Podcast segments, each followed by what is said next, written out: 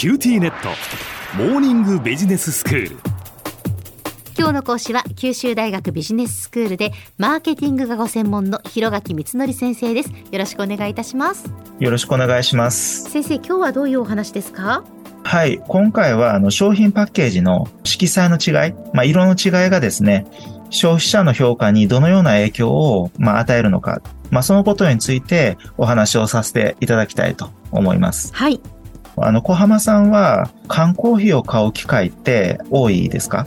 で、もし買うとしたら、その缶コーヒー、あの、ブラックとかカフェオレだとか、まあ、ラテだとか、いろんな種類あると思いますけれども、小浜さんはどんな種類の缶コーヒーを買われますか？ああ缶コーヒーやっぱ買いますよ。そんなにしょっちゅうしょっちゅうじゃないですけれどもでも買う時はブラックを買うことが多いかな。でもやっぱこれも時と場合によりますよね先生なんかちょっと疲れてる時なんか甘いものが飲みたいなっていう時にカフェオレ買ったりもしますもんね。うんまあそうですよね。えー、まあ時と場合によって、はい、まあどのコーヒーを選ぶかっていうのは、まああの変わるかとは思うんですけれども、えー、まああの、缶コーヒーって、まあ種類ってたくさん揃えてますよね。うん、で、あの缶コーヒーのデザインも、まあたくさんあるわけです。ですけれども、私たちまああの消費者っていうのは、あの缶コーヒーのいろんな種類のラインナップが並んでるっていうのを見たときに、大体どの商品がブラックなのかとかカフェオレなのかっていうのはわかるわけですね。まあ、例えば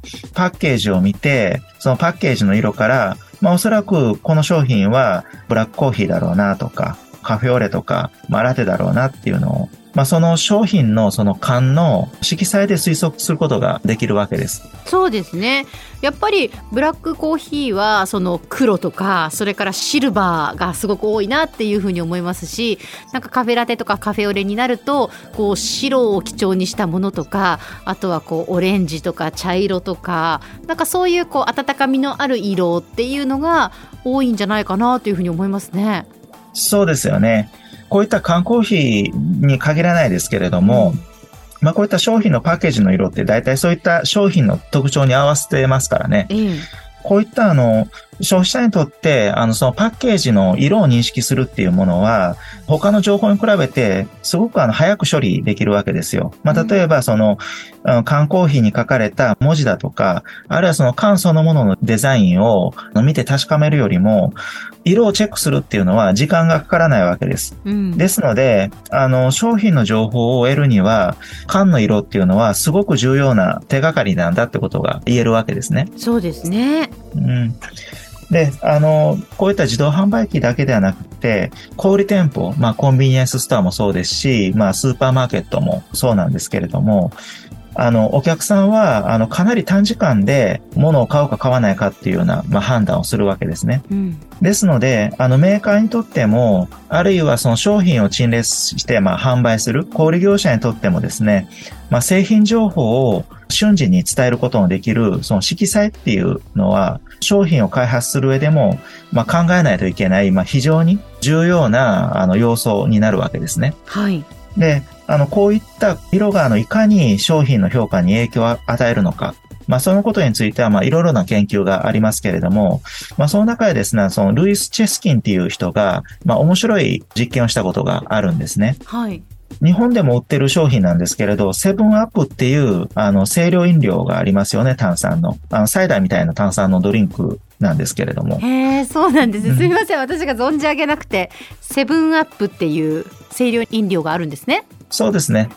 で、えっ、ー、と、このセブンアップの缶のパッケージって、緑色を基調にしてるんですね。はい。で、その緑色なんですけれども、このルイス・チェスキンっていう人はですね、そのパッケージのその緑色にですね、黄色をですね、15%増やして、少し黄緑がかった色のパッケージに変えたものを並べて、そのお客さんの反応を調べたんですね。で、そうすると、まあ、その、若干、その商品のパッケージが、いつもよりも黄色みがかったパッケージのセブンアップを飲んだお客さんはですね、いつものセブンアップよりも、レモン風味が、ま、強くなったんじゃないかっていうふうに言い出したらしいんですね。へセブンアップの中身は全く変えていなかったんですけれども、うん、まあ、あの、お客さんにとっては、少し商品パッケージが黄色みがかっただけで、なんかちょっとあの、レモン風味が増えたんじゃないかなっていうふうに、ちょっと間違って判断してしまう。まあ、そういったお客さんがあの、増えてしまったんですね。うん、なるほど。だから、色が味覚にも影響を与えたっていうことですよね。まあ、味覚っていうか、きっと脳が騙されたんでしょうけれども、うん、ねえ。うん、あのー、そういうことがあの言えるんじゃないかなと思います。はい。うん、で、あの、このルイス・チェスキンっていう人なんですけれども、あの、非常にあの、面白いあの方で、あの、学術面だけでなくって、まあ、実際の商品開発にもいろんな成果を上げた方なんですね。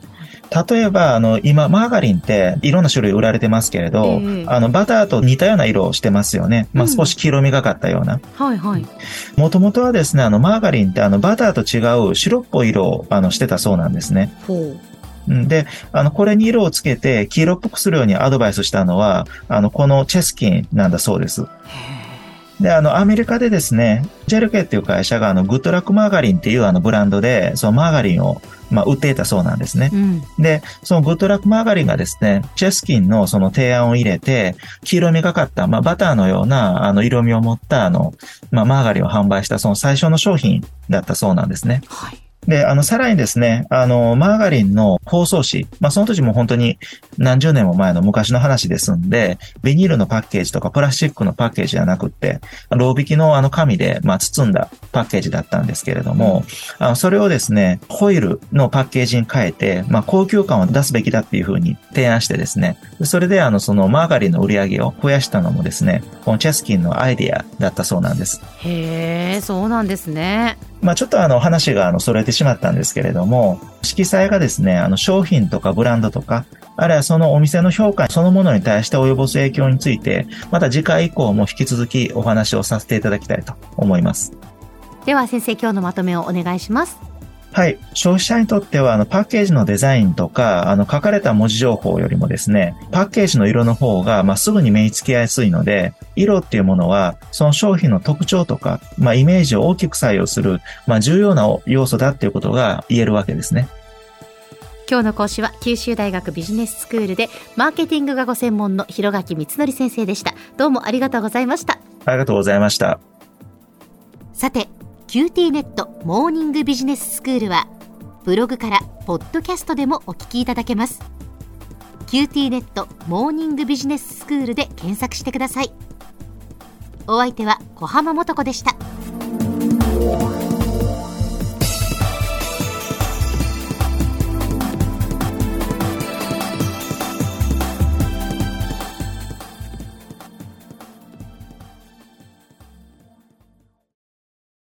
ネット。ビビックにしてから毎日必ず実家の父と母からビデオ電話がかかってくる。元気？で毎日だからそう変わんないよ。痩せたか？で毎日だからそんなに変わってないって。早く子離れしてくれ。暖かさとつながっている。九州のネットはビビック